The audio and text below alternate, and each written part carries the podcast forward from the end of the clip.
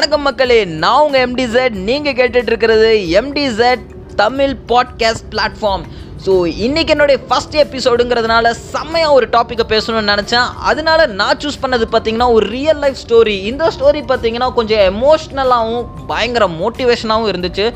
Story கேட்கும்போது எனக்கு என்னடா இது? அப்படிங்கிற லெவலுக்கு உடம்பு ஃபுல்லாக செம்மையாக கூஸ் பம்ஸ் வந்துச்சு. ஸோ இந்த ஸ்டோரி கேட்கும்போது ஏற்கனவே இந்த ஸ்டோரியை நீங்கள் கேட்டிருந்தீங்க அப்படின்னா என்னுடைய தோரணையில் இன்னொரு தடவையும் கேளுங்க. இந்த ஸ்டோரி கேட்காம இருந்தீங்கன்னா ப்ளீஸ் இந்த ஸ்டோரியை ஃபுல்லாக கேளுங்க.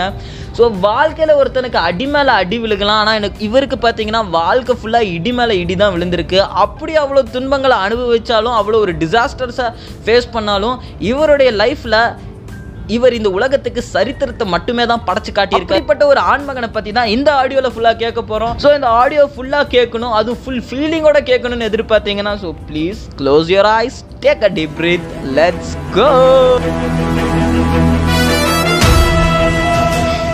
மக்களே இவரை பத்தி தெரிஞ்சுக்கணும்னா நம்ம போக வேண்டியது ஆயிரத்தி தொள்ளாயிரத்தி பத்தாம் ஆண்டு இன்னையில இருந்து கிட்டத்தட்ட நூத்தி பத்து வருஷங்களுக்கு முன்னாடி ஹங்கேரியன் நாட்டில் புத்தாபெஸ்ட்டுங்கிற ஒரு ஊர்ல ஓயாத மலை அடங்காத காற்று திகில் எழுப்பும் மின்னல்கள் மின்னல்களுடன் சேர்ந்த இடிகள். இந்த இவ்வளோ பயங்கரமான சீனில் பட்ட பட்ட பட்டன்ட்டு காற்றுல அடிச்சுக்கக்கூடிய ஜன்னல் கதவு சத்தங்கள் எல்லாமே இந்த அளவுக்கு பயங்கரமான சத்தங்களுக்கு நடுவில் ஒரு அழகான சத்தம் ஒரு குழந்தை அழுகிற சத்தம். அன்னைக்கு வாகையை சூடி வந்தான் வீரன் கரோலி. அந்த ஒரு குழந்தைக்கு பேரும் சூட்டப்படுது கரோலி கரோலிதி டகா. மழை புரியும்னு எனக்கு தெரியாது. ஆனா சாகும்போது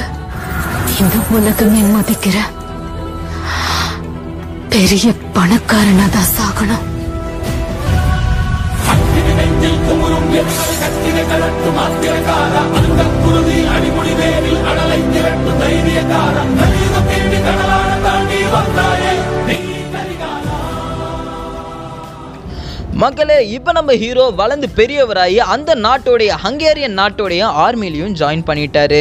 நம்ம ஹீரோவுடைய வாழ்க்கையோடைய எந்த பாட்டை பார்க்க போகிறோம்னா இருபத்தி ஆறாவது வயசு தான் பார்க்க போகிறோம் அதாவது ஆயிரத்தி தொள்ளாயிரத்தி முப்பத்தி ஆறாம் ஆண்டு தான் பார்க்க போகிறோம் இப்போ அவருக்கு இருக்கக்கூடிய ஒரே நோக்கம் என்னன்னு பார்த்தீங்கன்னா வேர்ல்ட்ஸ் பெஸ்ட் பிஸ்டல் ஷூட்டிங் ஹேண்டாக அவருடைய கையை மாற்றணுங்கிறது தான் அவருடைய ஒரே நோக்கம்.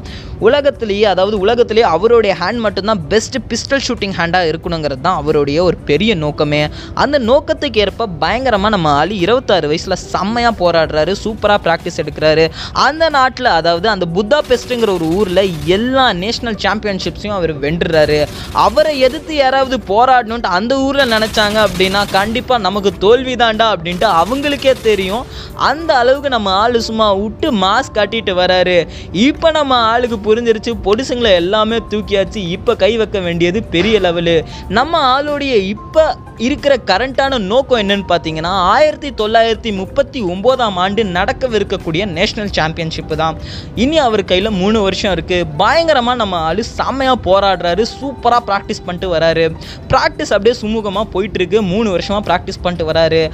அந்த போட்டி நடக்கிறதுக்கு ஒரு வருஷத்துக்கு முன்னாடி என்ன நடக்குதுன்னா நம்ம ஹீரோடைய லைஃப்பில் பயங்கரமாக ஒரு டேர்னிங் பாயிண்ட் வருது. அதுவும் எப்போனா ஆயிரத்தி தொள்ளாயிரத்தி முப்பத்தி ஒம்போதாம் ஆண்டு நேஷனல் சாம்பியன்ஷிப் நடக்கணும். அதுக்காக தான் இவர் பயங்கரமாக ப்ராக்டிஸ் பண்ணிட்டு வராரு. லைஃபோட எல்லா எஃபர்ட்டும் போட்டு வராரு. ஆனால் ஆயிரத்தி தொள்ளாயிரத்தி முப்பத்தி எட்டாம் ஆண்டு ஒரு வருஷத்துக்கு முன்னாடி அவருடைய ஆர்மியிலேருந்து ஒரு ஹையர் அத்தாரிட்டி அவர்கிட்ட வந்து கரோலி இவ்வளோ நாளாக சுட்டு பொழைச்சது போதும் இப்போ விஷி பொழைங்க அப்படின்னு சொல்லி நம்பியார் ஸ்டைலில் அவர் கையில் ஒரு கிரைனடை கொடுக்குறாரு. நம்ம பப்ஜி மக்களுக்கெல்லாம் தெரியும் கிரைனட்னா என்னன்ட்டு. இல்லைப்பா தமிழ் சினிமா பார்க்குற எல்லாத்துக்குமே கிரைண்டர்னா என்னன்னு தெரியும். ஏன்னா நம்ம கொஞ்சம் பழைய படங்கள்லாம் பார்த்தோன்னா இல்லை புது படங்கள்ல கூட அப்படியே வில்லன் அப்படியே ஹன்னு சிரிச்சிட்டு வந்து அப்படியே அந்த கிரைனடை பல்லில் கடிச்சு அப்படியே அசால்ட்டாக தூக்கி போடுவார். அதை நம்ம ஹீரோ கேட்ச் பிடிச்சி மறுபடியும் தூக்கி போடுவாங்க. தூக்கி போட்டு தூக்கி போட்டு அந்த கிரைனடை வச்சு கேட்ச் அண்ட் கேட்ச் விளாடுவாங்க சரி ஜோக் அப்பாட் நம்ம ஸ்டோரிக்குள்ளே பார்ப்போம். அப்படி நம்ம கரோலியை கிரானைடை தூக்கி அந்த பாம்பை தூக்கி வீச சொல்லும் போது அந்த பாம் வீச போகும்போது நம்ம கரோலி கையிலேயே அந்த பாம் மாட்டிக்குது. மாட்டி அந்த பாம் அவர் கையிலேயே அங்கே வெடிச்சிருது. த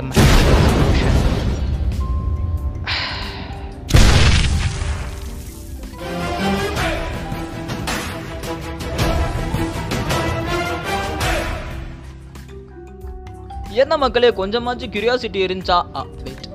மக்களே ப்ளூரல் மக்கா சிங்குலர் ஸோ ஒருத்தங்க தான் என்னுடைய ஆடியோவை கேட்க போகிறாங்க அப்படின்னு நல்லாவே தெரியும். அதனால மக்கா நீங்கள் ஒருத்தங்க என்னுடைய ஆடியோவை கேட்டிங்கன்னா க்யூரியோசிட்டியை கம்மி பண்ணிட்டு நாளைக்காக வெயிட் பண்ணுங்கள் கண்டிப்பாக இதோடைய நெக்ஸ்ட் பாட்டு ஒன் டூ த்ரீ அப்படின்னு சொல்லிட்டு Karoly Tamil part one Karoly story Tamil episode part two அப்படின்னு சொல்லிட்டு போட்டே வருவேன். ஃபுல்லாக கேளுங்க.